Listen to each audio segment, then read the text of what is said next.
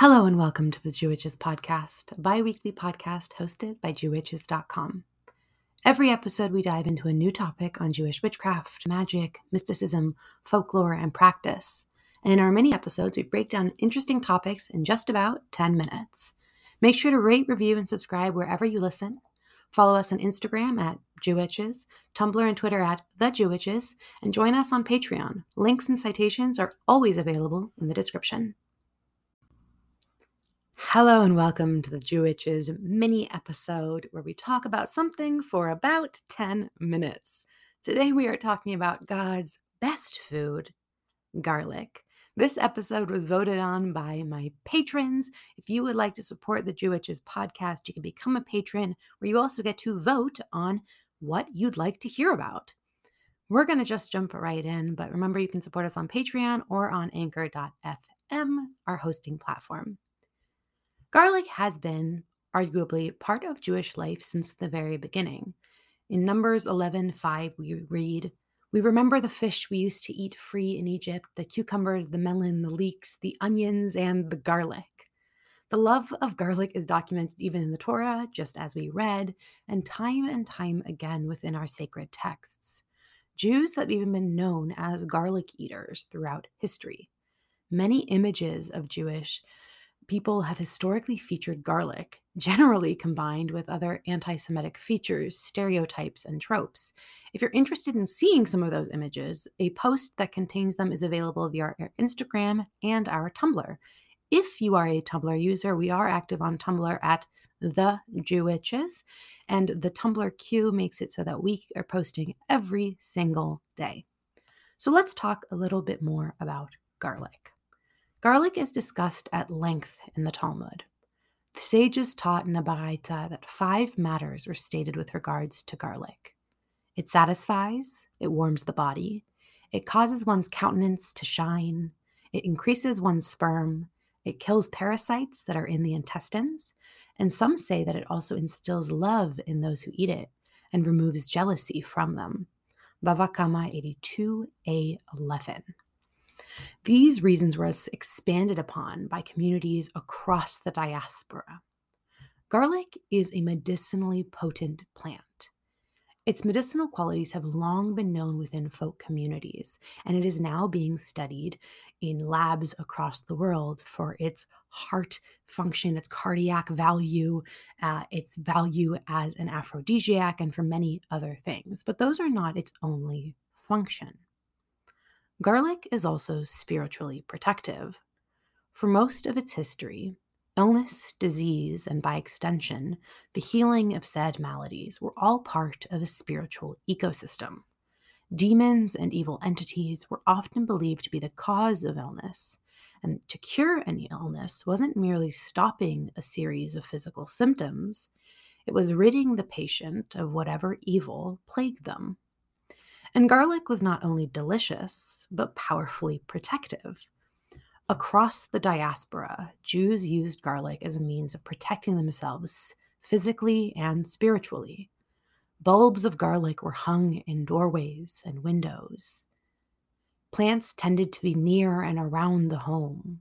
Bulbs and cloves and even heads of garlics were tucked into pockets, bursika, tashele, sewn into the lining of clothes, placed beneath pillowcases, gifted to one another, and so much more. If one was going to spend the night outside in the field, it was recommended they wear a bulb of garlic around their neck. Garlic was included in numerous rituals for healing, protection, and cleansing. In one ritual for removing the evil eye, to quote, the patient's scalp would be smeared with a clove of garlic prepared while reciting a conjuration based on the dialogue between the prophet Elijah and the she demon Lilith. Garlic is also an aphrodisiac.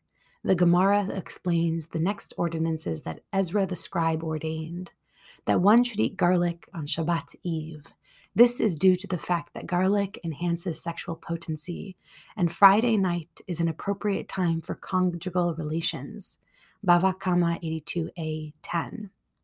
Garlic is also a popular food to be eaten on wedding nights for the same reason. Garlic often didn't work alone, however. it was often paired with other protective items like knives, salt, amber, coral, other protective herbs like rue, cloves, rosemary, etc., incense, and other protective items.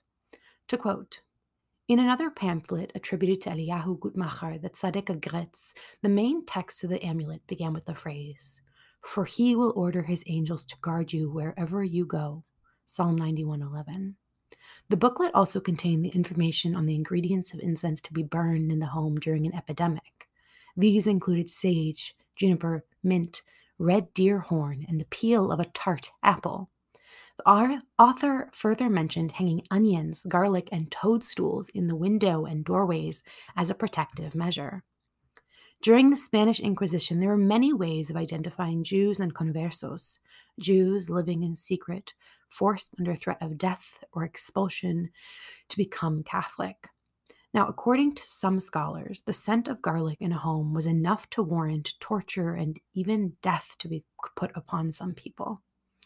To quote, just as heretics and Jews have always fled from Christian doctrines, so have they always fled from Christian customs, a priest wrote. They never lose the Jewish habit of eating garbage of onions and garlic fried in oil. Andrew Bernaldez was chaplain to the Archbishop of Seville in Spain during the Spanish Inquisition. And according to food historian Rabbi and chef Gil Marks, to quote, Historically, the addition of garlic was among the typical Jewish touches that enhanced local dishes. In many cultures, the presence of garlic marked a dish as Jewish. To quote the Babylonian Talmud, Berachot 51a, Shall one who ate garlic and his breath smells return and eat garlic again so that his breath should continue smelling? This is a rabbinic idiom for two wrongs do not make a right. Not only do we quote garlic as a use in idioms, we also live by it. To quote, in the Middle Ages, the German areas around the towns of Speyer, Worms, and Mainz were home to large, vibrant Jewish communities.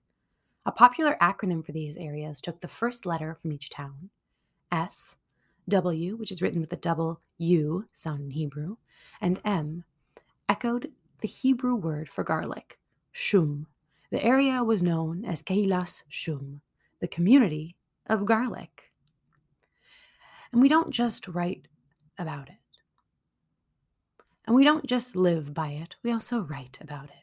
The medieval Italian poet Emanuele ben Shlomo of Rome, also known as Manoello, wrote in the late 1200s in his poem From the Hungry Praise For heart's redeemer is the onion, garlic, leek, my peace, Garlic is earth's stag and blossom.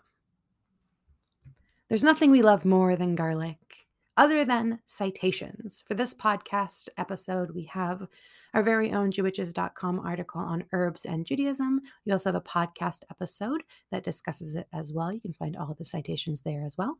We have Sefaria for those quotes. We have Aish.com's article on six little known garlic facts, a brief history of Jews and garlic by Jordan D. Rosenblum, and A Frog Under the Tongue Jewish Folk Medicine in Eastern Europe by Mark Tuszewicki. Thank you all so much for listening. If you have not yet, please feel free to subscribe wherever you listen to your podcasts, follow and download. If you haven't yet, please feel free to rate and review. Every single rating and review means so much to this podcast. It really does help. We hope to see you again soon.